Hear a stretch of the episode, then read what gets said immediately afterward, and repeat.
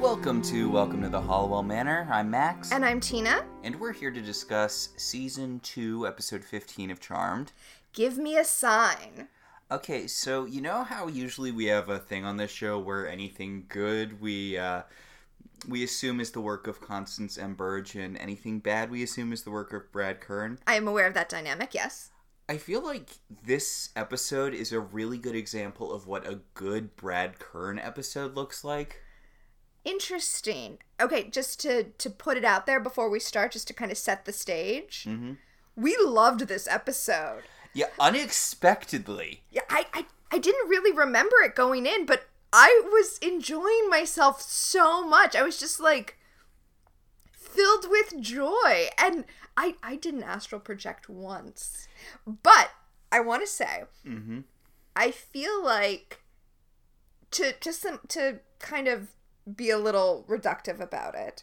We think of Constance M. Burge as writing a story that's about the sisters, and Brad Kern as writing the cheesecake episodes that are about the girls going on dates and, you know, doing their sexy cheesecake thing. Yeah, Constance M. Burge is the spirituality and sisterhood writer. Brad Kern is the, hey everyone, let's get our breasts out writer. Yeah, showrunner. Yes. I mean, we've been saying writer, but showrunner. But this episode is like the perfect combination. I mean, if we just look at the eponymous Give Me a Sign, they start out looking for a sign having to do with Piper's love life. And it turns out to actually be about sisterhood. And also there is a lot of beefcake in this episode. This is a heavily beefcakey episode. This episode is like if Brad Kern and Constance M. Burge had worked together instead of against one another. Yes, and I don't want to be blaming Constance M. Burge since we do credit her with all of the things we like. But yes, it's like the show could have been this all the time. Also, I really like the conceit of Piper's, the Give Me a Sign spell. Yeah, it's funny, I kept thinking about the very similar Crazy Ex-Girlfriend episode, where she asked for a sign if she should be dating Josh or Greg. Yeah. It's a very similar thing, especially because musical theater functions a lot like magic. It's true. Which is why the last episode of WandaVision should have been, you know, a musical episode? But we can't get into that. We did a whole podcast about that. Yeah, we got into that. That has been gotten into. Now, we're talking about Constance M. Burge and Brad Kern since they're the showrunners, but this particular episode was written by Cheryl J. Anderson, who... Show standby. And directed by James A. Contner, who has directed previous episodes.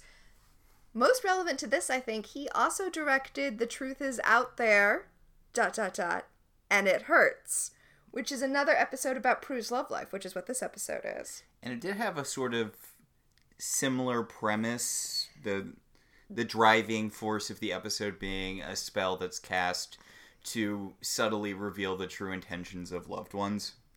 Yeah. So, very, very similar. Do you want to just jump into it? Yeah, let's just jump into it. So we open in jail, where a... very, very muscular shirtless man is muscularly working out. Yes, I wrote in my notes, why, hello, Bane. It's weird to see Bane this sexy. I don't know if you remember the last episode he was in very much. Ms. Hellfire, where he was the assassination middle manager who put Barbas in contact with Ms. Hellfire to contract her to kill the Charmed Ones. That is what happened. Now, to be fair, he and Prue did strike up a relationship in that episode, although it was under false pretenses because he believed Prue to be the assassin that he had hired to kill Prue. Also, yes. Also, where was this physique in that episode? That episode he dressed like a sitcom dad, which was weird... Just, you know, for a assassination middle manager. I do not have answers for you, but you know what? I'm not mad. I am not mad about it. Yes, because his physique is here now. Yes. Also, you Max know that I've been listening to Zach to the Future, a podcast where Mark Paul Gosselaar reviews old episodes of Saved by the Bell. Mm-hmm. With that guy who did Zach Morris's Trash on YouTube, which is super fun and you should check out if you get the chance. They're very short. And now he writes on the reimagining of Saved by the Bell. Honestly, the new Saved by the Bell is so good. It is way better than it has any right to be. Tangent, mm-hmm. But people who follow us on Twitter might be aware that we recently did a weird rewatch of Frasier, where we just rewatched the Joe Keenan episodes, mm-hmm.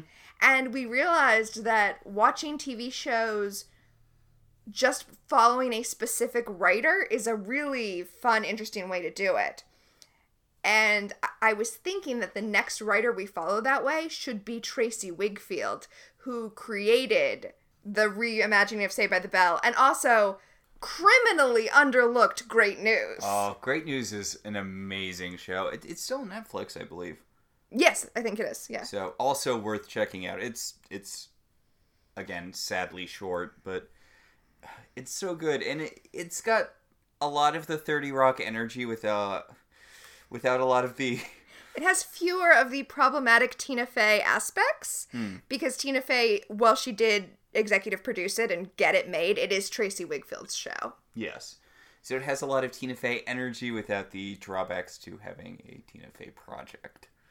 Yes. And Tracy Wigfield, she was a writer on 30 Rock, and then, got her own show. Yeah. Also on the Mindy Project. Why am I telling our listeners the resume of a person completely unattached to this show? Oh, right.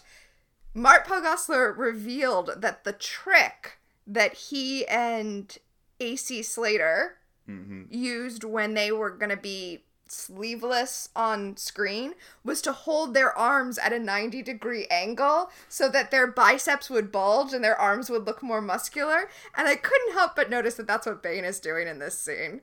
That makes sense. So he is getting removed from prison.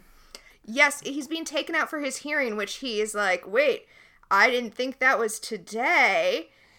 And it turns out that the guards that were taking him out of the prison were actually just taking him out, period. They're actually demons. Which, one of them has a real demon face. Yeah, right? Like, he, as a human guy, there's not, like, makeup or anything. He just has a naturally sort of demonic thing going on. And I was like, he looks really, really familiar. And I will get to that at the end of the episode. Well, in addition to the things he's done, he also kind of looks like evil Adam Baldwin. I can see that. Yeah. Yeah. So, the two guys who are trying to kill him are demons. They have these little silver wand things that shoot disintegration beams. And he immediately just ducks one and one of them hits the other one with it. Yeah. Okay. So, this guy who is being taken out of a prison in handcuffs by two demons manages to take one of them out by ducking and having that demon kill the other demon, and then steal a prison van while still handcuffed and escape. If I was the surviving demon, I don't think I would put this on my resume. Definitely not. Definitely not. Super embarrassing. Okay, so the wand that they're, like, firing...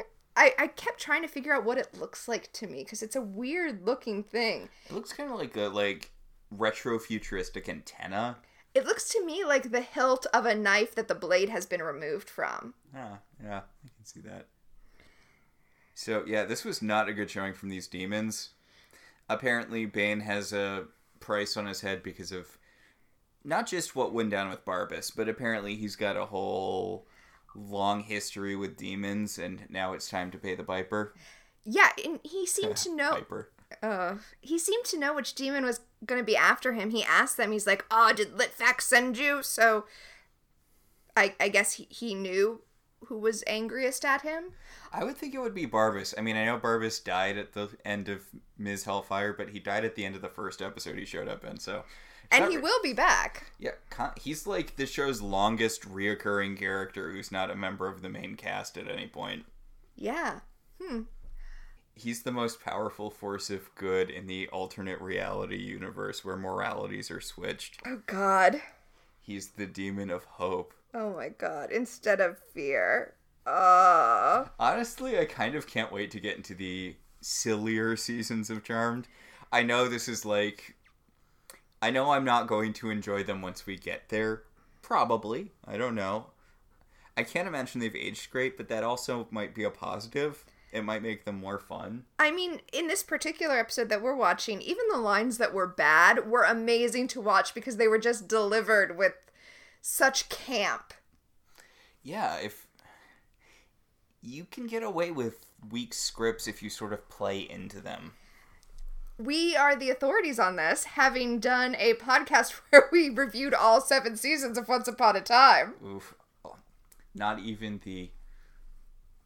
I was going to avoid saying the phrase godlike, but if you've listened to all of, or even any of our Once Upon a Time podcast, the godlike Lana Paria could not save that last season. Oh. Although that last episode was pretty good. That's what they did to us!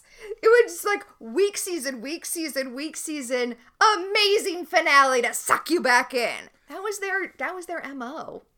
Anyway, back to Charmed. So, at the manor... Piper and Phoebe have just come in from a workout, and Piper is in, like, mid-rant about how she doesn't know how she's going to choose between Dan and Leo. She's dating Dan currently, I mean... But she's in love with Leo. Yeah, that's true. There's really no good reason to keep dating Dan. And this is one of the things that kind of bugged me. I mean... Not too much, and this episode kind of implies that it's going to be resolved quickly, but the reason you couldn't date Leo has been removed. He's human now. He cut his wings. And here her problem is, oh, but what if he becomes a white lighter later again? I don't know. What if Dan gets hit by a bus? Like, you love Leo. The impediment is gone. Date Leo. It's not that hard. And spoiler alert for after he becomes a white lighter again. It doesn't super change things. I mean, you're angry at him a lot, but you're kind of angry at him a lot now, so. Yeah. So... Phoebe tells Piper that she has been doing this monologue without stopping for 28 minutes. And here's the thing. For someone who doesn't like rom-coms, you sure have been talking about them for the past 3 hours. No, not that quote from Isn't It Romantic? Criminally overlooked movie, by the way. No, they supposedly just came in from a run. She was not doing a vigorous enough cardio workout if she was able to be ranting about Leo and Dan while they were running. I just have to throw that out there. So, Phoebe has no empathy for Piper's problem, which, to be fair, it's a bad problem. Piper obviously likes Leo better. Also, like, to quote from Friends, oh no, my $100 bills don't fit in my wallet and my diamond shoes are too tight. Yeah, it's, oh no, two gorgeous but kind of bland personality-wise dudes are in love with you. I will say that I identified here the problem being that Piper just wants to vent and Phoebe wants to solve the problem. And she wants to solve the problem with magic. Which is a bad idea because of course... Personal gain. Okay. Although okay. Even the thing about personal gain that we get annoyed by, which is to say the fact that this show doesn't have consistent rules about it. And also, it's a story-limiting concept to introduce in the first place, so... At least I appreciate that in this episode, Phoebe's like, you know what? I'm just gonna rules lawyer this stupid rule. I'm gonna carefully word the spell, and we're gonna figure out a way around it, which, to be honest, is exactly how magic should work. Yeah, and a lot of later seasons, when they do choose to acknowledge it, because they do ignore it a lot, but... A lot of later seasons is just kind of weaseling around personal gain, which, good. I mean, if we're talking about folkloric magic, you should be able to get around it by wording things carefully, which is what Phoebe says she's going to do with the spell. Word it carefully.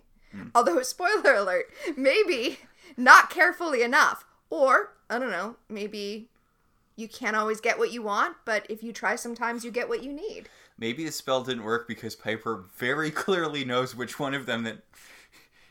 She knows who she's going to end up with, so the spell's like, okay, look, I'm just going to repurpose myself to be about something more useful. Or maybe the spell didn't work because, as we're going to see, it's worded to bring Piper to the person she loves, and she loves neither Leo nor Dan. Mm. Just throwing that out there. Anyway, they move to the living room where Prue is going through, like, thousands of dollars of new camera equipment that she bought. Because when you're unemployed, the best thing to do is immediately blow all of your money. Well, she bought all of this because she's decided that her next career is going to be being a professional photographer. And Piper and Phoebe are understandably nervous since Prue is the only sister who has a decent job. Well, apparently P3's already in the black. I don't even know how that's possible. One word that sounds like two words. Dishwalla. Of course! Dishwalla! Famous band Dishwalla! Okay, Phoebe asks Prue how many female photographers she can think of. Annie Getty. Annie Leibovitz. But that's not the point! Yeah. Why female? What? How many famous photographers can you name, period? I think also... Ansel Adams? Chuck Close, right? Chuck Close did photography. Yeah. Like, I mean... But also, why female, Phoebe? Why female? Also, Prue doesn't need to become famous. Like, you know who's not famous? The person who works at the Sears Portrait Studio. Yeah, she needs a job. And... paparazzi make lots of money. It's gross money, but they make it, and Prue's telekinesis and astral projection would both be really handy. Oh, interesting. But I don't know. That's would icky. Be. Yeah. Oh, I was going to say personal gain. Oh. I just meant, like, morally speaking. They kill people. I mean, they're warlocks, so, but, you know. Piper brings up that the whole reason that... And Prue stole all of Ms. Hellfire's stuff after she died. Yes, she did. She did it to save her job at the auction house. She murdered a woman, in self-defense granted, and then stole all of her possessions. Yes, but Ms. Hellfire was an assassin, so all of those possessions were either stolen or bought with blood money, so it's okay to then take them. Honestly, they should just, Bruce should just start a business selling the stuff of the demons they kill. They should open a magic shop. Like in Buffy. Or in one of the, 10,000 plots from New Charmed that got dropped. Actually, I mean, one of the things we talk about is how much we would have liked it if this show had talked about the wider magical community in San Francisco that wasn't just the Charmed ones. And them opening a magic shop would have been cool to bring that in. But no, that's not what happens. Honestly, speaking of Barbas, which we were briefly earlier, I feel like... all of the secondary witches that got introduced in his episodes would have been cool supporting characters, except for the fact that they all died. Yeah, I want the world to be more populated than it is.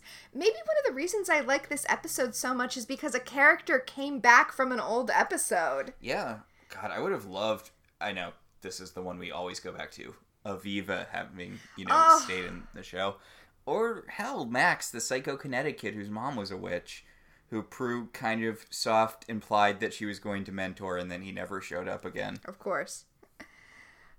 So Piper says that the whole reason that Prue took a job at a museum and then the auction house in the first place was because they needed money, but apparently she went to college for photography, and this is always what she wanted to be doing. Huh? I know there's lots of people who get jobs that aren't related to their degrees, but I feel like in order to get the jobs she had, she would have had to get, a degree that was really, really specific, right? Well, she probably had a double major in art and art history. Okay. Yeah, I can see that. So she does the classic photographer selfie where you stand in front of a mirror and hold up the camera and take the selfie.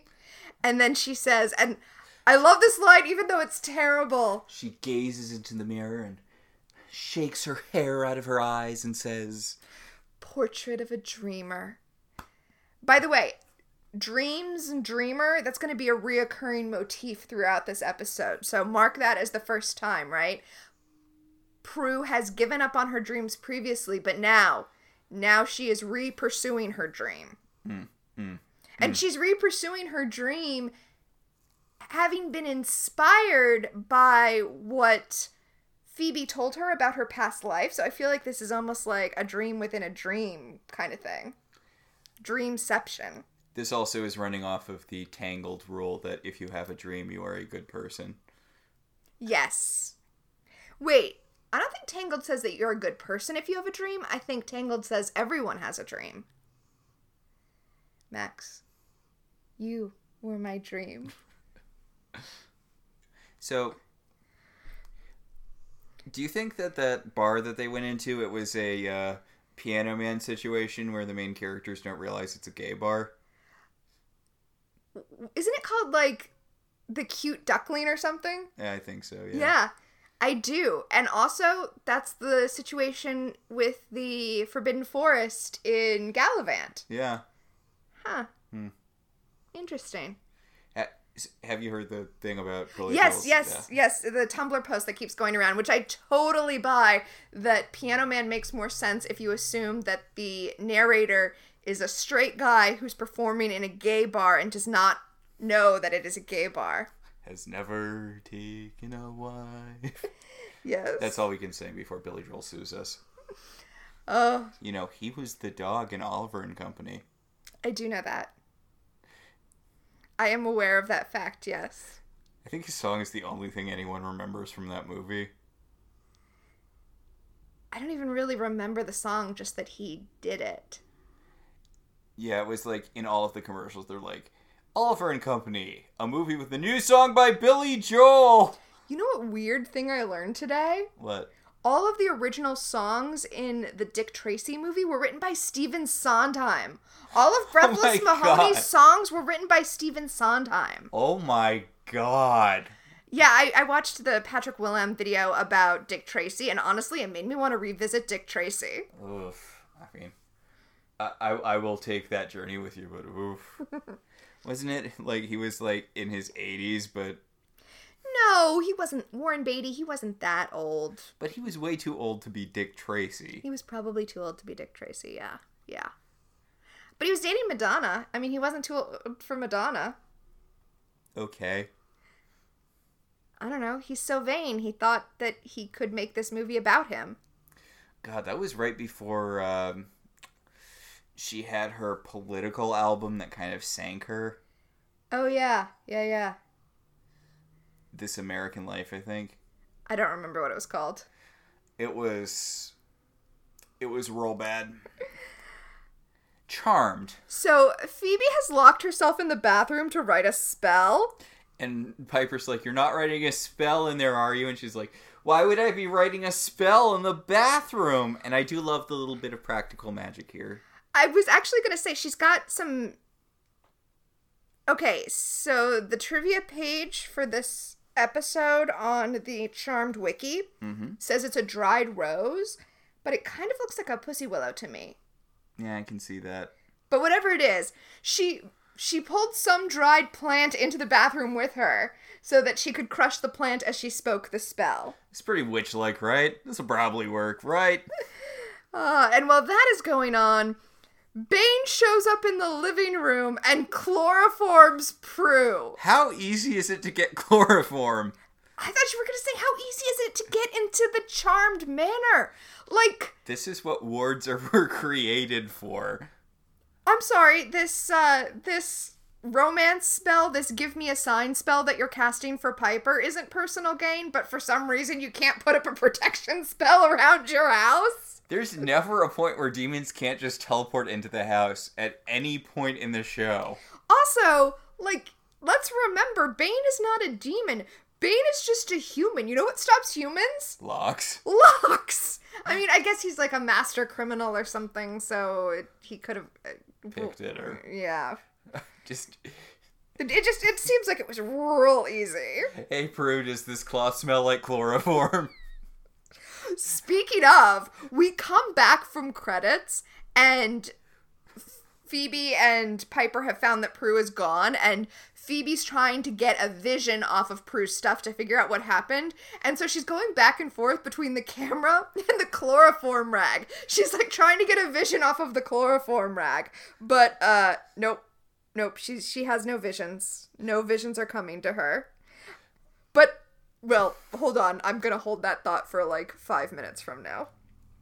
This was another long one, opening thing-wise. Yeah, another long tracking shot of San Francisco. But there was this song playing over the tracking shot of San Francisco that just sounded so 2000s college radio, and I didn't hate it. I was kind of like vibing while we were listening to it. I wish it was easier to find out what songs were on Charmed. I actually went to the wiki to try to find it, and it didn't list it, because sometimes it lists the songs. Yeah. I guess I could have, like, turned on Shazam. Daryl's at the door. Yes, Daryl's at the door, and they're like, oh, good, you came. Prue's been kidnapped. And he's like, that's not why I came. And they're like... Yeah. Surely the reason you came is completely unrelated to Prue being missing, right? He's like, yeah, it's definitely unrelated. Bane Jessup escaped from jail, and they're like, oh, that criminal that Prue totally wanted to bone? I mean, nothing, Daryl. Nothing. And I love this because Daryl picks up the rag that Phoebe was messing with, and he smells it, and he's like, oh, it's chloroform. Because being able to smell the chloroform is so much more helpful than Phoebe's visions at this point. So, despite these two things seeming like they line up pretty well, Piper's like, well, we don't know what's taken Prue. It could have been anything. But, yeah. Daryl also gives the girls the weapon, because... The guy who got disintegrated also had one, and the other demon left it behind after accidentally blowing him up. Yeah. So he gives it to them to figure out what's going on, and Phoebe just looks at it and says, oh yeah, this is definitely demonic. This is absolutely a demonic weapon. Can we hang on to this? And he's like, well, yeah, because chain of custody is going to be a pretty moot point when we're talking about a demonic weapon. Poor Daryl. He just wants to be in a different show. Daryl just wants to be in, like, one of those... police procedurals, like Homicide, Life on the Street, but no, he's stuck in Charmed. Oh, I was gonna say he wants to be in a, what was it, Family Matters? Yes.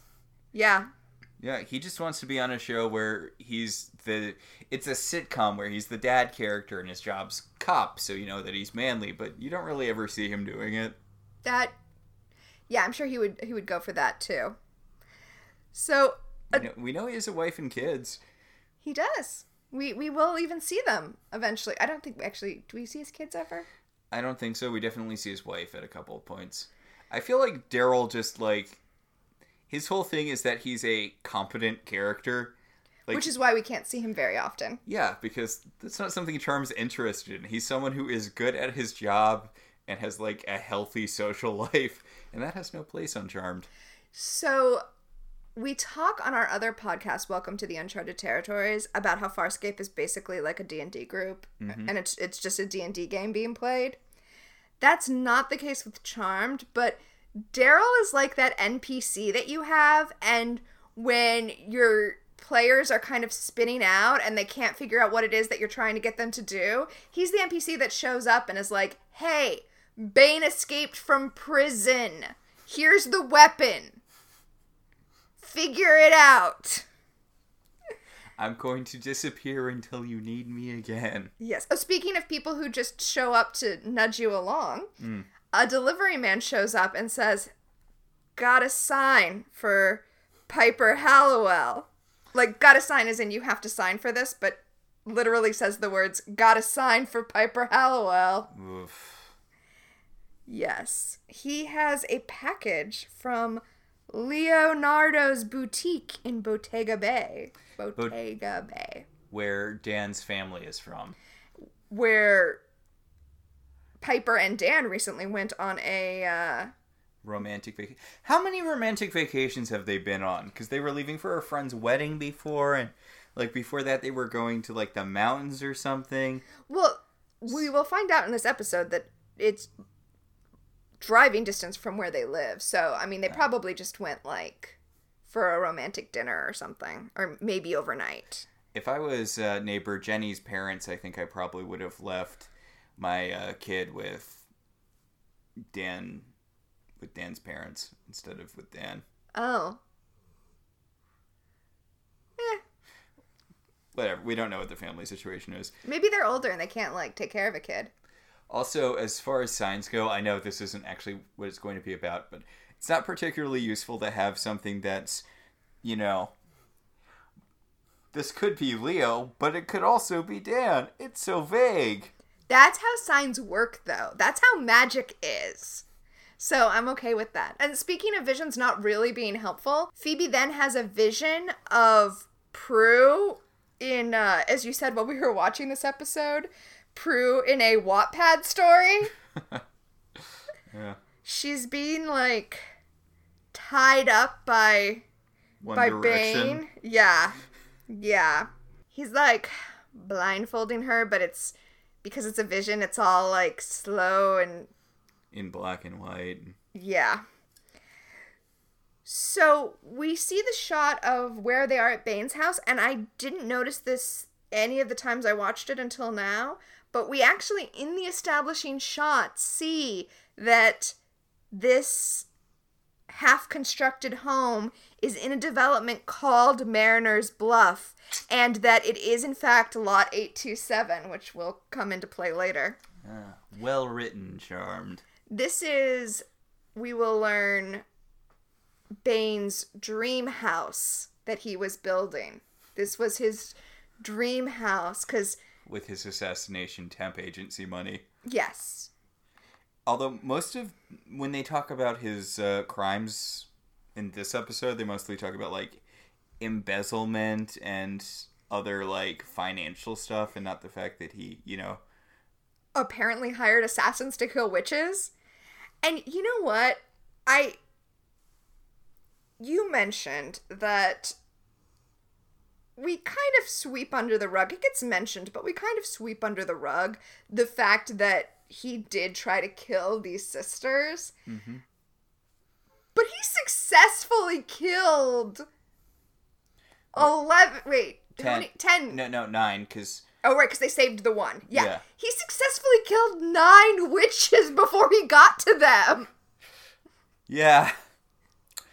Yep, there are 9 there are 9 dead people at this guy's hands, so. Yeah. Anyway, when I was watching Sexy Bane tie up Prue in this, like, beach house, I just thought, and I just have to share this, he is such a Mary Sue.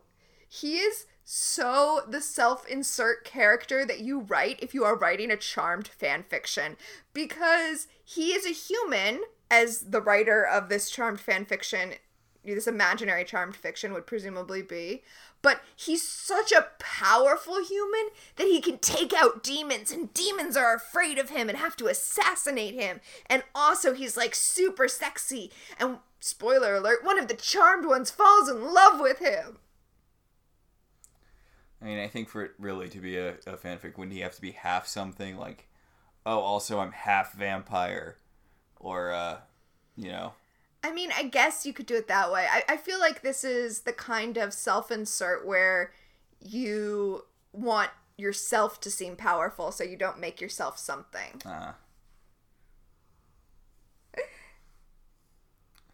So he tells Prue, he's like, look, I do like that he has her blindfolded, because I felt like they kind of were forgetting that she initially focused her power through her eyes. Yes, she can use either her eyes or her hands to do her telekinetic power. So he ties up her hands and blindfolds her. Which, smart. But he wants her trust, so he takes the blindfold off and is like, hey, I actually just took you because I need your help. And she's like, this is not a good way to get my help. Like, come on. And he's like, demons are after me. And she's like, it's not my problem, Bane. He's like, but have you seen my smoldering good looks? Wait, let me undo a couple shirt buttons here. I mean, he's an attractive man. There's no getting around it. He's a very attractive man. He starts telling Prue about the demon who's after him, Litvak, which sounds like... A vacuum cleaner? Yeah, I was going to say like a light-up vacuum cleaner. So you Litvak! Could... Yeah, for like vacuuming in the dark. Yeah. Yeah, or if you have like a really dingy house and you want to make sure your floor's actually getting clean. Or if you're trying to like get into crawl spaces with your vacuum cleaner. Yeah. Yeah. It's not a terrible idea. Should we go on Shark Tank with this idea? If we go on Shark Tank, I'm going to be escorted out, and it's not going to be aired because I will spend my entire time on screen yelling at Kevin. Yeah. People are dead because of that man. Like, real-life people are dead because of that guy. Well, I mean, his wife. Hmm. So, since Prue's eyes are free... Yes. To show trust, he removed the blindfold, so her eyes are now free. And she... uses her telekinesis to throw him into a wall. But then she, like, stops. Yeah, it feels like she could very easily get out of this situation, you know, after doing that. For example, she could astral project behind herself and untie herself. Yeah, well... Or she could just throw him again when he tried to get up. Or she could telekinetically untie herself. Maybe she didn't... Maybe a part of her didn't want to leave, because maybe a part of her really is worried about him and the demons that are chasing him and thinks that maybe she should help him. They talk so much about Prue as being like the strong one, but really her power plays is honestly just kind of as defensive as Piper's. Well, the thing about her power, well, first of all, when working in conjunction with Piper's, it's awesome because... Piper can freeze a magical attack, and Prue can move it. So that's just awesome. Yeah.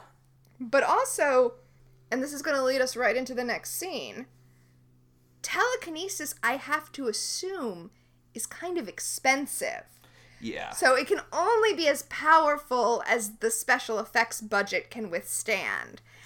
And I bring this up because we cut to Litvak in his crypt home, and... a really good, I was going to say for Charmed, but really good period, like, fire spinny effect that he's doing. Yeah, I feel like this is sort of their default fireball going forward. I'm pretty sure Cole uses it later.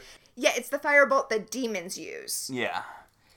It's so cool looking. It looks like basically this twisted ball of metal that's on fire. Yeah, it does. It looks... so awesome. Even today, and there's a lot of special effects in Charmed that don't hold up, but this just looks so cool. Well, what's funny about this episode, and I'm sure we'll mention it, is that there are some special effects in this episode like that are amazing, and there are some that are terrible. Yes. So, the fake cop comes in, he's like, hey, Litvak, mission went well, except for the other guy died, and also, Bane got away. Whoops. So apparently Litvak has telepathic powers because he puts his hand on the head of the fake cop demon and like pulls out all of his memories of what happened and is like, wow, you are a terrible demon. Yeah, seriously, you screwed up so badly here. And then you lost the weapon? No! For cripe's sake.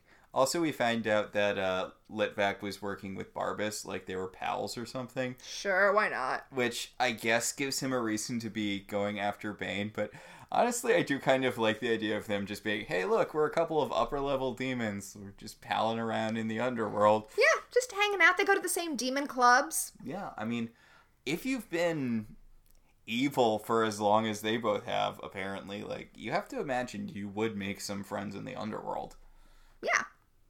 I mean, even demons probably need social outlets. I would think especially demons. Mm. Litvak says that he's going to track down Bane, and he says that the way to track down a mortal is to follow their dreams.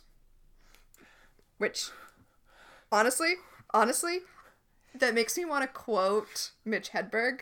All right. I'm tired of following my dreams. I'm just going to ask them where they're going and meet up with them later. Oof. Oof? I'm sorry, just the follow your dreams thing. It's... Oh. So, speaking of bad effects, Litvak, like, obliviates the fake cop, by which I mean he, like, bamfs him to oblivion, and it's not a good effect. It's not great, but yeah, he's like, you failed me for the last time, and the guy's like, this seems like a waste of personnel, although I guess he did kind of... I feel like that was enough of a screw-up to justify being exploded. Yeah, I mean, as you pointed out, this isn't exactly the kind of thing you put on your demon resume. Mm. So, I guess the wasteland thing kind of answers this later, because... Oh, what happens when you get obliviated? Yes.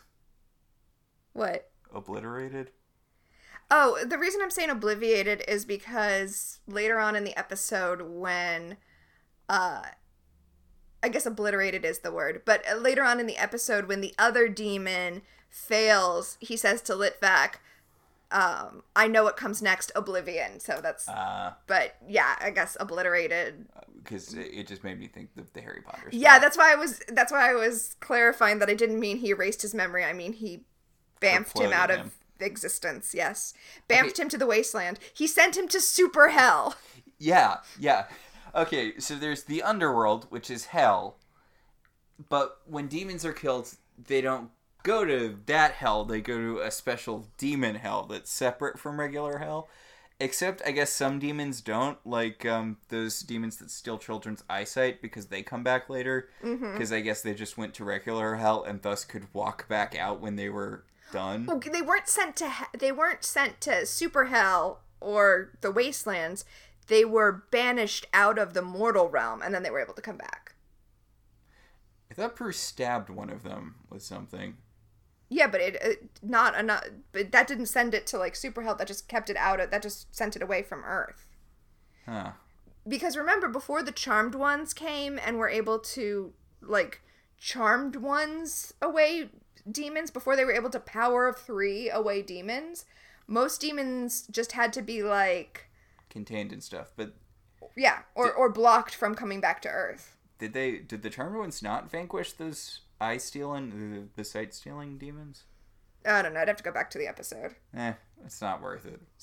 It's not worth it. And you know the thing with Charmed is just like, you're only as dead as the writing staff wants you to be.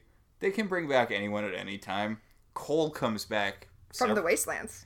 Yeah, several seasons after his final vanquish, I guess because the ratings weren't doing so hot, and it was revealed that he was, like, stuck between life and death, and he had to do, like, 30 good missions or something so he could get into the good afterlife, and then in the comics, it turns out he was working with Prue's ghost. You know what? Cole is done so dirty. We'll talk about that. Later, when we get to Cole. Oh, by the way, I mean, I was gonna mention this when it happens, but we talk about Cole a lot because he's such an interesting character. He's probably the most interesting character on Charmed. Oh yeah. And this episode is the first time when the source is mentioned. Yeah, before Rex and Hannah talked about having like a big boss, and there have been hints that there is a darker power, but this is the first time the source gets mentioned by name. Honestly, I really like the multiple season build up to the source. And it pays off in a way that I would not expect a multiple season build up to pay off on Charmed, so... You're talking the Cole thing? Yeah, Cole. Yeah. I meant Cole being the source is a good payoff. Mm. Yes. Okay, so... The source is really... We should save it for when the source is more of a character. But the source is such a cool idea, and the show kind of fails to deliver on it after a certain point. He gets brought back in a later episode only to be taken out like a punk Yeah. And like a season before the soft reboot season. Yes. Poor Cole. But we'll talk about that in a few months when we get to those seasons. Right now, Leo is at the manor to basically just tell them what the weapon is, and to like, because he still has all that juicy white lighter knowledge in his brain. Yes, and to make like moony eyes at Piper. You know what really gets a girl in the mood? When her sister's been kidnapped. Oh, okay. Also, they do this thing, and this is another thing where in another episode it might have made me astral project, but instead it just made me like laugh at how campy and silly it was. Well, when Leo hugs Piper and presses her face directly in between his man breasts and is like, shh. No, when he leaves the manor and then turns around and puts his hand on the door, and like Piper is on the other side of the door reaching for him like this is pushing up daisies or something. Like, you're not star-crossed lovers. She can be with him. Very easily. I wasn't using man breasts derogatorily. You just meant his pecs. Yes. So, back at Bane's house, Bane is telling Prue that he needs the charmed ones. He needs all three of them to vanquish Litvak, and he has her there so that her sisters will come looking for her because he knows they will. So Prue astral projects to the manor and is like, hey, don't come get me because it's a trap. Okay, bye. Also, the sisters have found, since Leo told them that the weapon was used by upper-level demons give them to lower-level demons. Yeah, to their minions, the lower-level demons, to compensate for their lower levelness. By the way, this is, again, another first for Charmed. This is the first time we talk about demons as being upper level or lower level. Well, which we'll talk about a lot in later episodes. There is one exception to that. Oh. But you might not remember it because the Charmed ones have faced one non-Barbas upper level demon before. Hakate. Oh, God. Yeah, she gets referred to as an upper-level demon in that episode. Got it. But it's kind of divorced from what upper-level demons are in the rest of the show. Yeah, apparently things are much more regimented in Hell because they actually refer to these demons as not just being lower-level, but level 2 demons. Like, God. They're level. So, watch out, they're level 2 demons. They're immune to poison attacks, but they're extra weak to healing magic. Yeah. God. You're describing zombies, by the way. Yes. Yes, I am. So, while Piper and Phoebe are looking through the Book of Shadows before Prue astral projects in, the Book of Shadows does the thing where it flips open to a page, and it opens to the Mariners, which is apparently a type of sea fairy. And the team that Dan used to play for when he was a baseball man. And also the team that Dan used to play on when he was a baseball man. And Piper is, like, so irritated with Phoebe that they're trying to save their sister, but instead they have to deal with this stupid spell she cast. Also, there's a lot of coincidental overlap between Piper's romantic situation and what's going on with Prue. Well, I really like that. I mean, we'll talk about it when we get to the part where we find out what the signs are really pointing to. Mm-hmm. But I like that because that's the way magical prophecy should work. It should be able to be read in multiple ways like that. Lemon, this conversation is going to have to work for both. Yes, exactly. So, meanwhile, Bane and Prue are having more sexy kidnap time. Yeah. And Bane is like, look, if you're not going to lure your sisters here, I don't want your help if you're not gonna want to help me, because I am actually a good guy. I have to prove that I'm a good guy so it's not creepy when we have sex later. Spoiler alert. So he unties Prue and he's like, I'm gonna let you go. I'll fight the demons myself. Go live your life. Do your thing. And this is the part in Beauty and the Beast where the wolves attack. Okay, so The upper level demon had three demons working for him, two dressed as cops and one not. And the one not is the only one who's still left. Mm-hmm. He bursts into the room firing lightning bolts all willy-nilly. And it's that little weapon thing. It's his little weapon thing. And one blasts Bane's shirt right off. Okay, so this house I mentioned is under construction. He blasts at them. Prue uses her telekinesis to push the blast away. So, just want to say, they would have been fine. But Bane jumps in front of her all manly anyway and falls and lands on a jigsaw that was just laying around the construction site.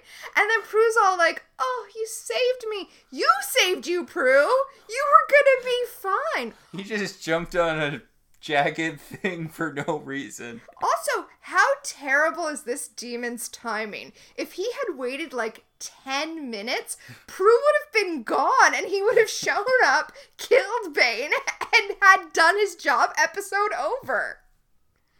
I almost feel bad for how bad that demon's timing was. It almost makes me have some sympathy for him, even though he's trying to kill this sexy, sexy guy.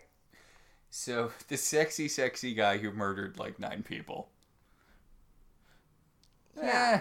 Well, orchestrated the murders of, like, 9 people. If the show isn't going to be bothered to remember that, I don't know why I should. So, the demon runs scampering off into the wilderness, and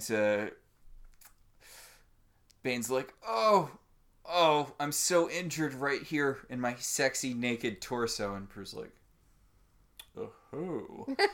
we launch into that, new and a bit alarming.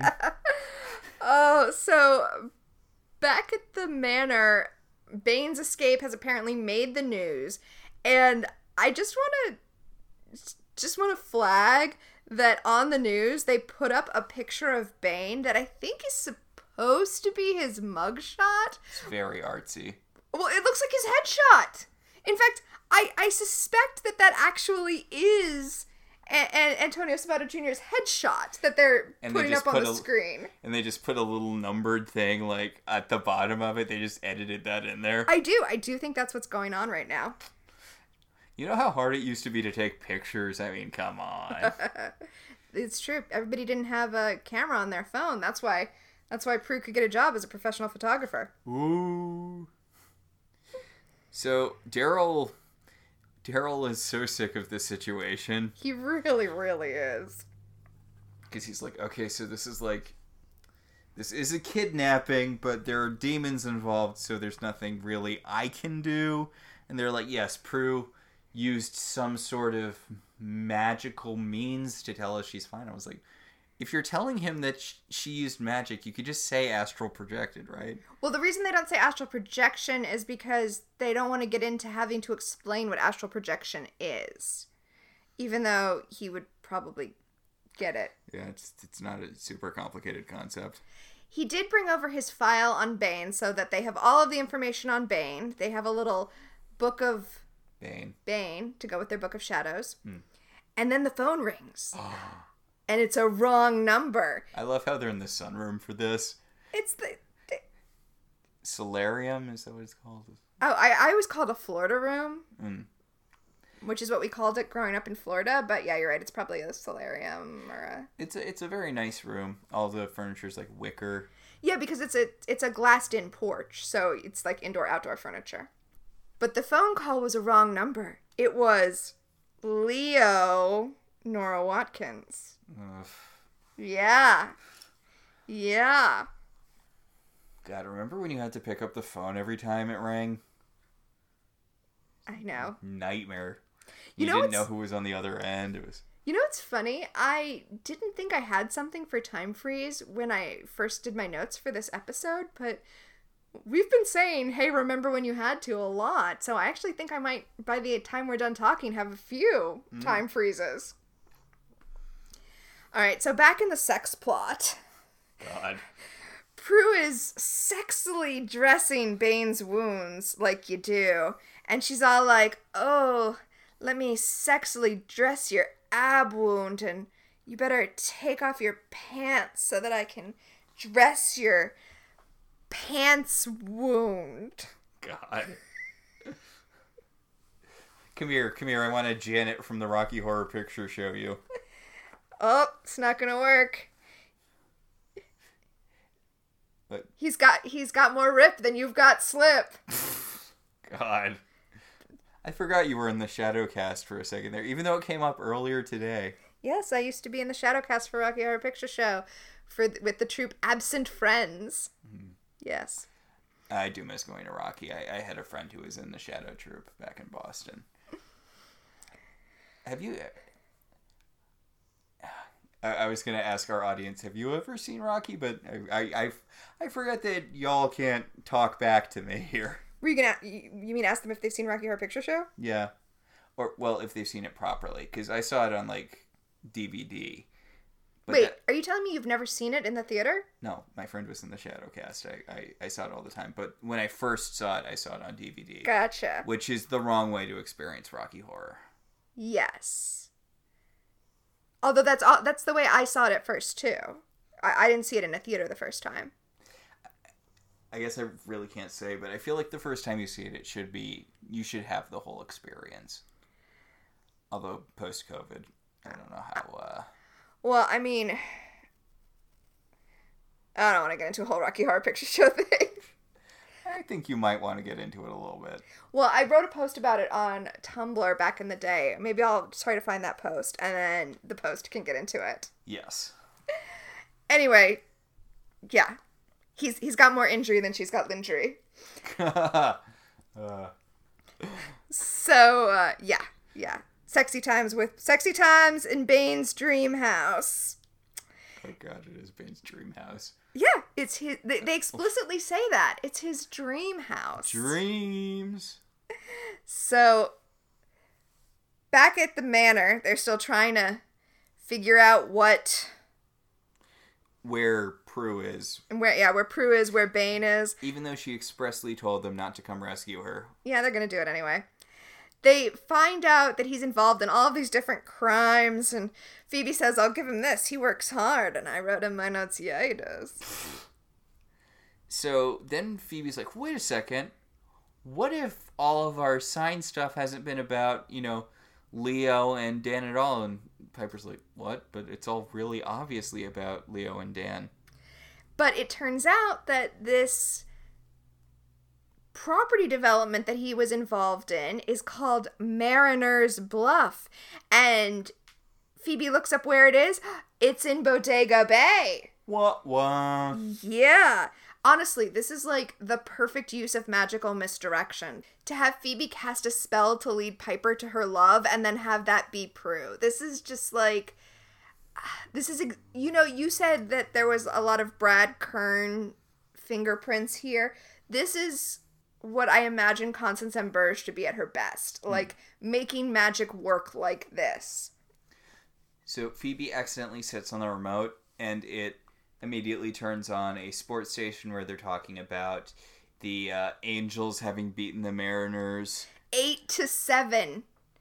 8-7. And Piper's like, look, that was clearly a sign, and that was clearly about, Leo and Dan, and Phoebe's like... It's like, it's 827, that's the number on the development where his dream house is, where he's keeping Prue. And... on Watkins Road. Mm. Although I will point out that the signs all do work two ways, because the Mariners lost to the Angels. Yep. Yes, they did. And it was not as close as that score would let you believe. Yeah, that's true. So, back at the dream house, Bane and Prue are talking about their dreams and how, they all have dreams. Prue has a dream, and Bane used to have a dream, but now Prue is his dream. God, it is all... We shifted right from Beauty and the Beast to Tangled there. Yeah, we did. So, she's gonna Flynn ride him. Oh. Well, I mean, seriously, I'm just—he's got this smolder, oof. Anyway, Prue's all maybe dreams are just dreams, and okay, I know I'm kind of saying it mockingly, but the whole maybe dreams are just dreams thing here, I was like, that's why this episode is so perfect.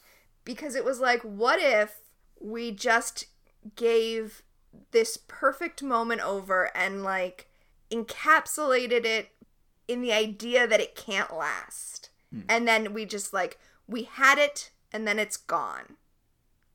And so we don't have all the weird stuff where after the relationship's over, you, like, and you send your boyfriend to super hell, and then you have to go down to super hell, and you, like, go through all the guilt, and then, like, you have to have sex with a Cupid. No, we just have this one dream, this, like, perfect dream, and then tomorrow you'll wake up. Tomorrow you'll be back in jail, and then a year later you'll get killed by a wind demon. Exactly. Or your boyfriend will be in jail, and then a year later you'll be killed by a wind demon. Yes. Spoilers? I feel like we mentioned it enough. Yeah, it's... yeah. Shacks. Yeah. Anyway, Litvak realizes where Bane is because he has some sort of connection to dreams, and it's his dream home, so he's all like... Well, he knew. That's why he sent his minion there, and then he reads his minion's mind to figure out where Bane's gonna go next, because I guess the minion was close enough to catch Bane brainwaves or something. Sure.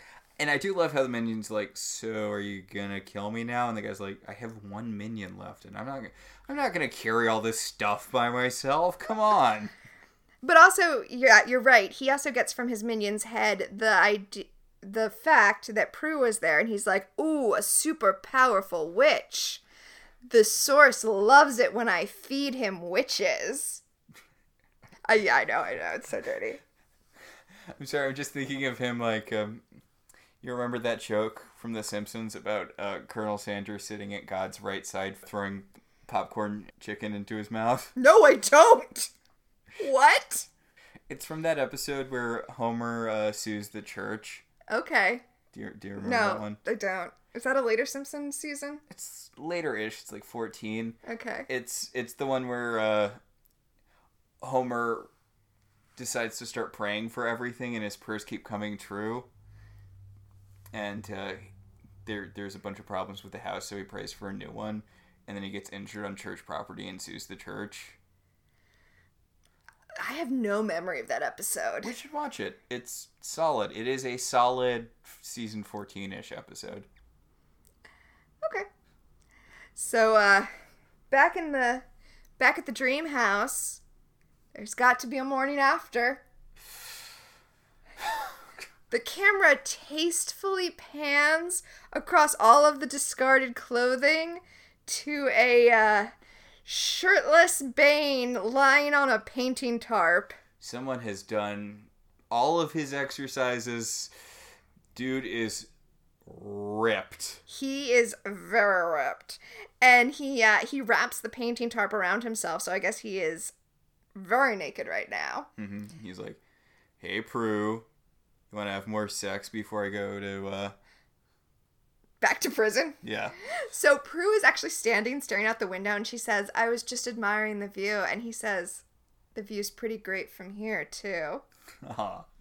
Aw, that's the... yeah. So smooth. And she's like, oh, Bane, what kind of future can we have? And he's like, whatever time we've got's the time we need, baby. Right. It's just a moment in time. It's just a dream, and now it's the morning after. She's like, if only I could freeze time. And he's like, you mean like your sister who I tried to have killed? Okay, wait. So they kiss, and as they're kissing, he freezes because Piper and Phoebe show up. And I love this scene so much because, you know, they're showing up to rescue Prue, and instead they walk in on her kissing a naked man. So Prue, how's the kidnapping going?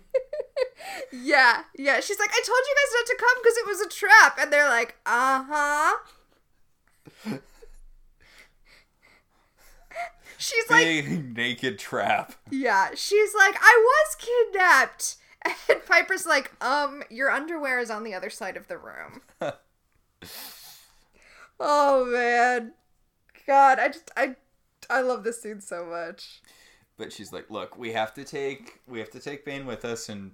they're like, really? And she's like, yeah, demons are trying to kill him, and we protect people from demons. And Piper's like, innocent people? And she's like...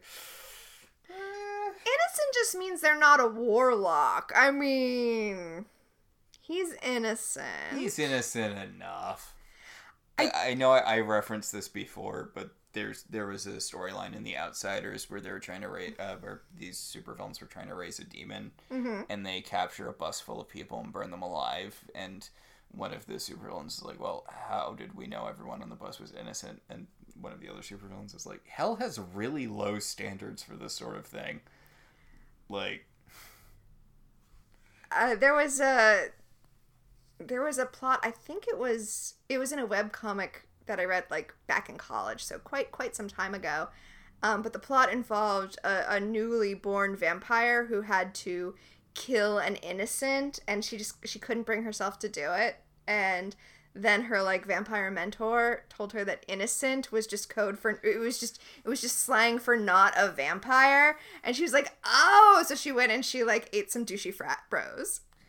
I'm pretty sure that we had the same exact conversation when we were talking about the Hell season in Once Upon a Time. But that was a totally different podcast. So take a shot if you're playing that game where you take a shot every time we repeat stories.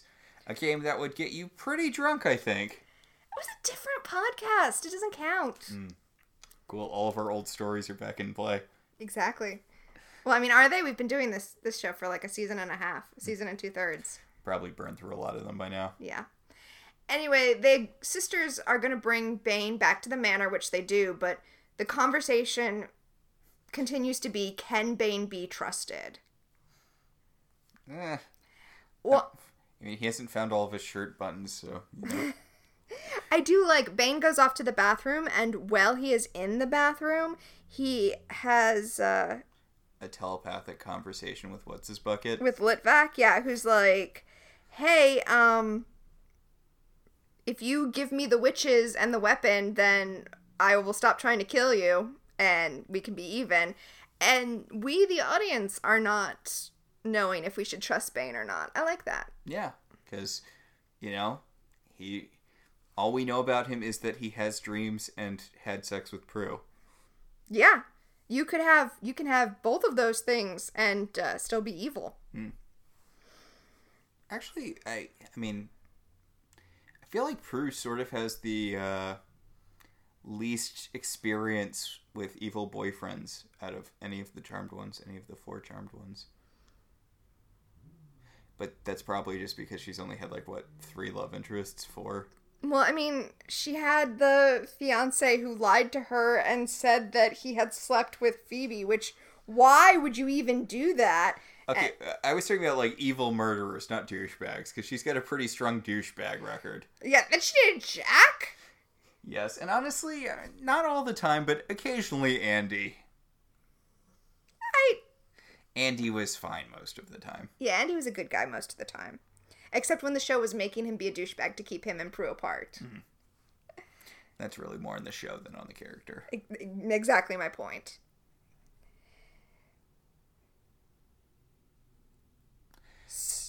So they decide to, they're going to go after the demon to take him out. So, you know, get him before he gets them. Yeah, they're going to take the fight to Litvak. And apparently there's nothing in the Book of Shadows explaining how to vanquish him. Yeah, it's kind of funny. Before, when they were looking at the page of upper level demons, they just decided that Litvak was the one that they were, you know, going to fight apropos of basically nothing, but they were right. And it just had a little... I love all of the, like, headshots of the different upper-level demons. And Litvak has, like, a paragraph there. I like that, you know, we know that they're adding to the Book of Shadows, and later on, Phoebe's gonna add her, well, we'll get to what she adds, but... I'm just saying those aren't the worst illustrations that are going to end up in the Book of Shadows. Man, it must have been really hard to get that information for, you know, whatever witch got it. Because upper-level demons are like a... With the exception in this episode, I feel like upper-level demons are generally power of 3 vanquishes, so... Yeah, it is a question... how a lot of this stuff gets filled in the Book of Shadows. That's a good point. Honestly, I mean, I know it misses the whole point of Charmed, but I would really like to see a show about all of the stuff that leads up to Charmed. You know, all of the witches who had one of the Warren Powers, or, you know, a couple of the Warren Powers, who, you know, are trying to just basically stop demons from taking over until these girls are born. Well, you know, since the new Charmed kept changing what kind of show it wanted to be because it couldn't figure it out, or I guess present tense can't figure it out because it's still in the air, maybe they should have just been an anthology show about other witches in the Warren line. I mean, it basically ended up being an anthology show, right? Like, the first season was pretty consistent, I guess. They were in, like, a college town. Mm-hmm. And then they had, like, a secret witch base. Like, in the second season, they faked their deaths, and then they went to, like, an alternate dimension or something, and there was, like, a secret witch base or something, and it was based out of this, like, millennial workspace or something. Like WeWork. Yeah. Honestly, I feel like if you are doing a Hallowell Manor drinking game, and don't do that, but if you are, I feel like you should also take a shot every time we bag on new Charmed. Which isn't fair. We didn't give it a chance. We're getting a lot of this information from secondhand sources. Maybe it's better than that. It's one of those things where I feel like I can't get a good read on it, because a lot of the people whose opinions are posted online seem very biased against it or for it, one way or the other. Look, we watched the first couple of episodes, and I had nothing against the first couple of episodes, but then I just literally never felt the desire to turn it on and keep watching it. Well, it didn't really have the campy funness of original Charmed. It sort of felt like a paint-by-numbers CW... I was going to say Supernatural show, but Supernatural was one of those shows. Well, it didn't have the campy fun of, like, another CW show, Riverdale, right? Where I wanted to keep watching just because it was so balls to the walls wild. Apparently we need to watch Nancy Drew, from what I've been hearing. Oh, yeah, and I've been meaning to pick that up, too, for the same reason. Honestly, I just need them to come to Netflix first, because the CW app is so bad. It's, like, the worst app ever. When the finale of Crazy Ex-Girlfriend aired, I was like, I'm very sad that Crazy Ex-Girlfriend is over, but at least I never have to deal with this trash CW app again. Yes. But we do need to watch the new Nancy Drew. I've heard nothing but good things. Oh, I'm totally into that. I love Nancy Drew. And apparently it's super off the wall, which, you know, good. I love off the wall. People were surprised that Riverdale is as out there as it is, and I'm like, that's not really out of character for Archie. I mean, are they unfamiliar with, like, Archie Meets the Punisher? An actual comic that really exists? I was gonna say, like, there is, like, reoccurring supernatural elements in the Archie universe in the main books, not in, like, you know, the Pure Heart stuff or Archie 3000 or whatever. Okay. Or Sabrina, even discounting Sabrina, there's Jingles the Christmas Elf is a reoccurring character. It's weird, but Archie comics are kind of hitting it out of the park the last, like, 10 years or so. And I have been meaning to read that Jughead werewolf book. The Hunger, right? How perfect is that? Yeah. Honestly, I think starting with Life with Archie is when they really started just, like, consistently nailing it. That was the one where there were two alternate realities, one where Archie married Betty and one where he married Veronica. And... they got serious. I said Life with Archie. I'm Archie the Married Life. Hmm. And it was so well done. And okay, there is a episode of Big Bang Theory where they go to the comic book store and the, like, jock guy that goes with them buys some Archie comics, and they're kind of mocking him for buying Archie comics. And he's like, no, it's, like, really deep and cool now. And he's right, but it's played off like that's supposed to be a joke. And I'm just like, fuck you, Big Bang Theory. Archie is awesome. I was honestly surprised you were familiar with a joke from Big Bang Theory. But yeah, no, Archie's really been... Big Bang... We can't get into a thing about Big Bang Theory and about how it's, like, about nerds, but it's not really about nerds because nerd culture exists differently. And there's a whole sort of sub-layer of that where people talk about how, you know, when you see nerds on TV, they're mostly signified through visual code and through, like, nasally voices and stuff, and not the actual thing you would recognize nerds for, like using deep cut references in casual conversation. Well, I mean, if you want to get into it, there's a video essay that you can look up on YouTube that's really good called The Adorkable Misogyny of Big Bang Theory.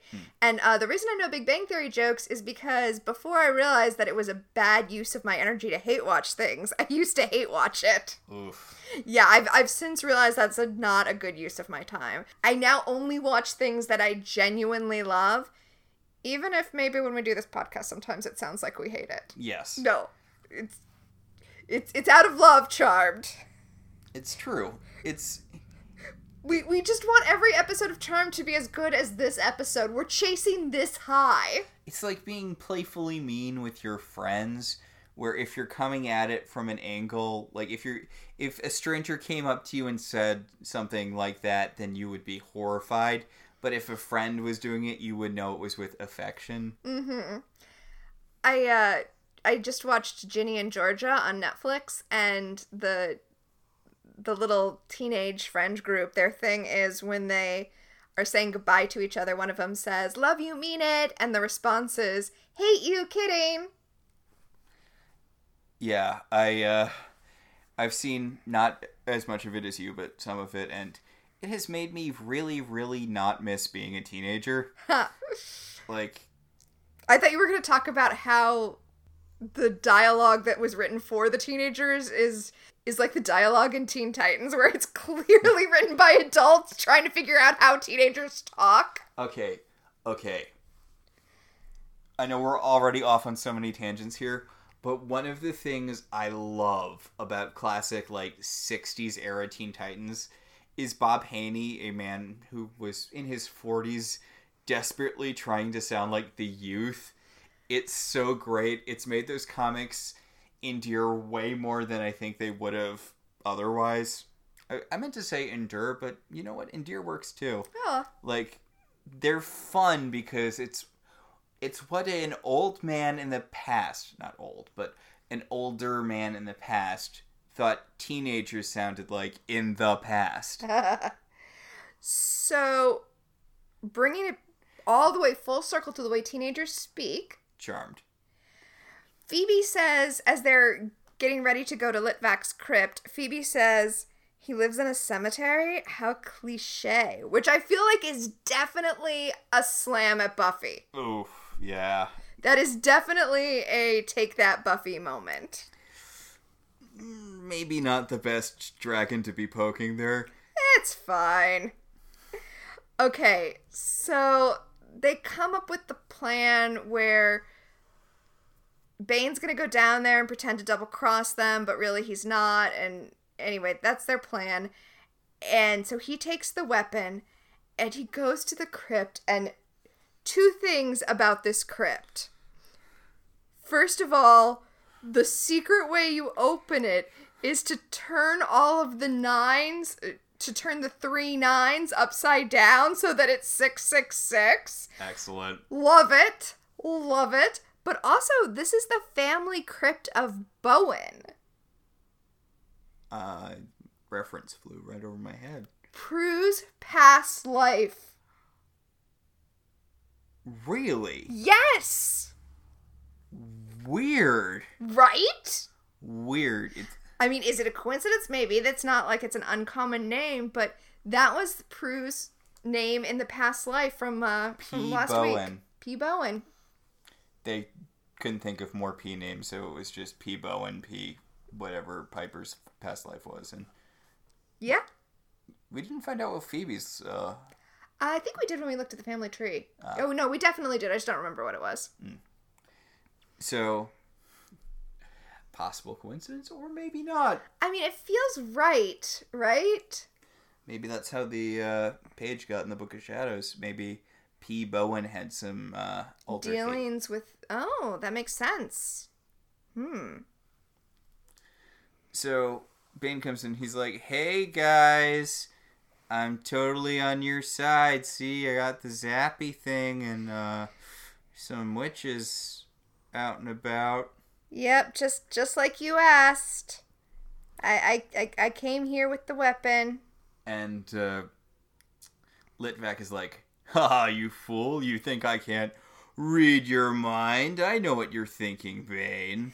So, this is important. The one minion who's left alive pulls his weapon out and aims it. He charges it up. It's glowing, but it's not shooting. And he charges it up and he points it at Bane, like he basically has him covered.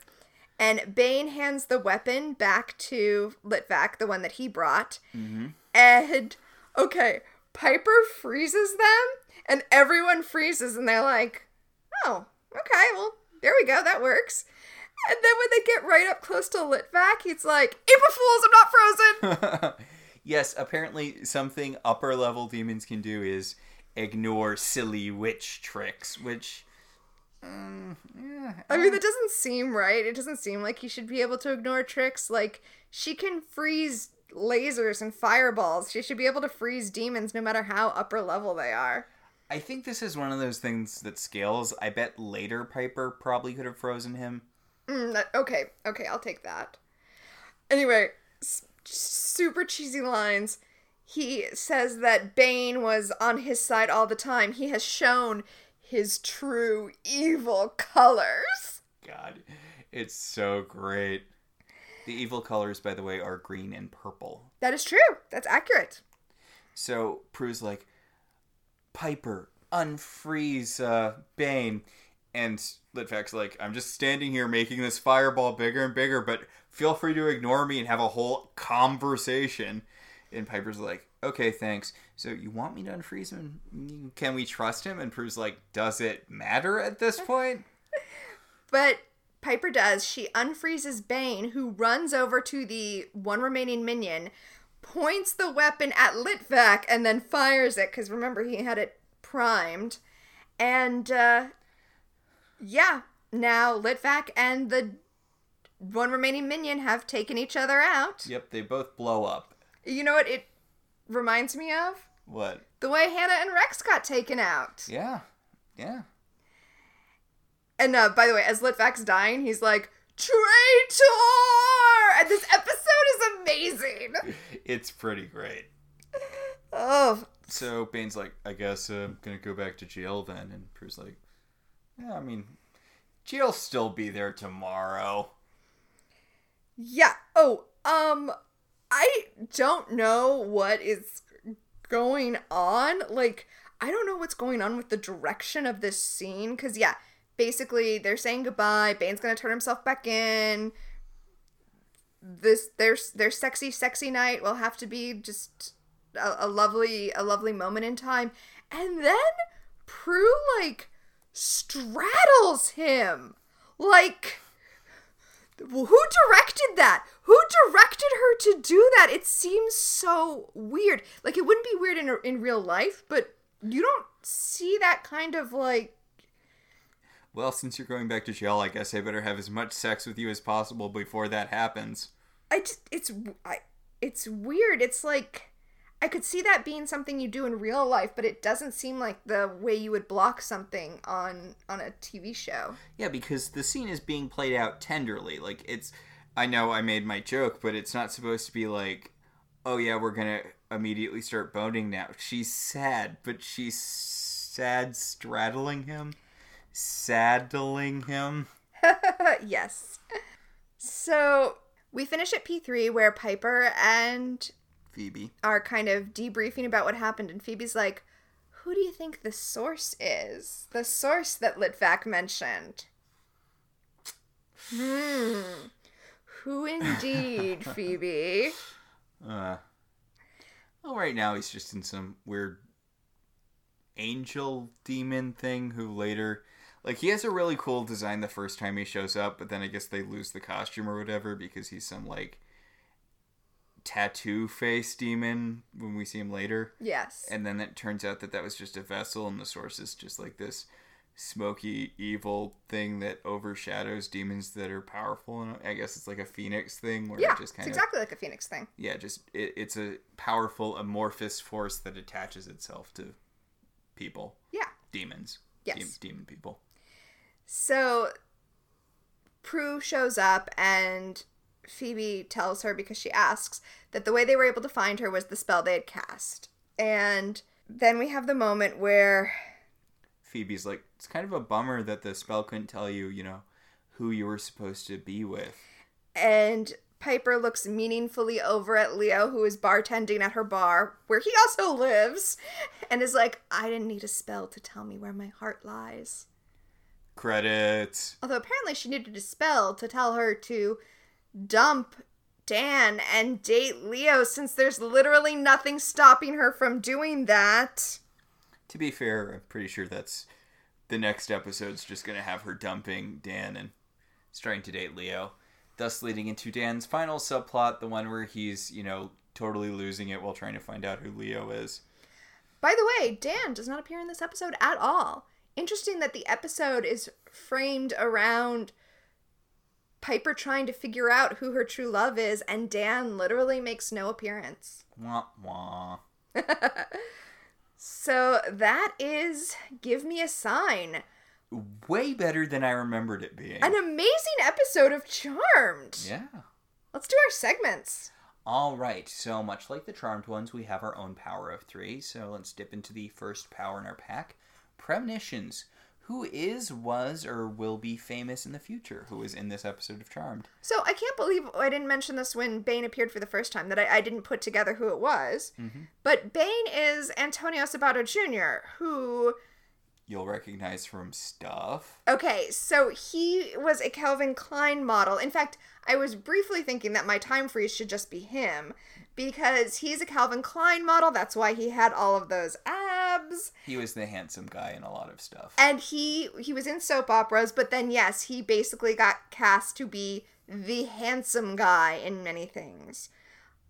Unfortunately, his most recent credit is in the movie One Nation Under God, from the makers of God's Not Dead, about how, like, anyway. Mm. Did you have a premonition? I did, actually. Two of Litvak's minions were actually vampires on Buffy. Oh, yes, I did see that. I don't know who one of them was. Like, I don't know if it was, like, the other cop one or the one who lasted for most of the episode. But the cop one who accidentally killed the other cop one looked really familiar. And he's the fake anointed one from Never Kill a Boy on the First Date. Ah. He has a very distinctive face. I think he showed up a couple of times after that as just a vampire, because they like to reuse vampires. But he was very, very significant in that episode, and I think that was the episode where you saw him without the vamp makeup on.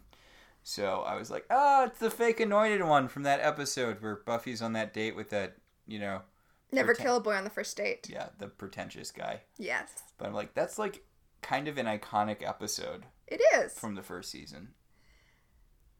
Huh. I love how much Buffy and Charmed crossover there is. Mm-hmm. Much more we will see when we get to the seer.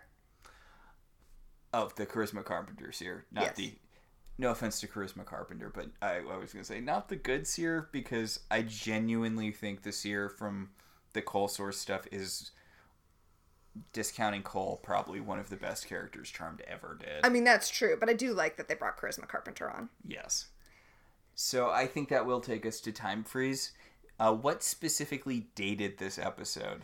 Okay, all of the expensive equipment Prue was buying to be a photographer, I feel like dated this episode, not just because photography has changed so much since then. Mm. Because, you know, high-end photography, you probably would still buy a lot of that stuff.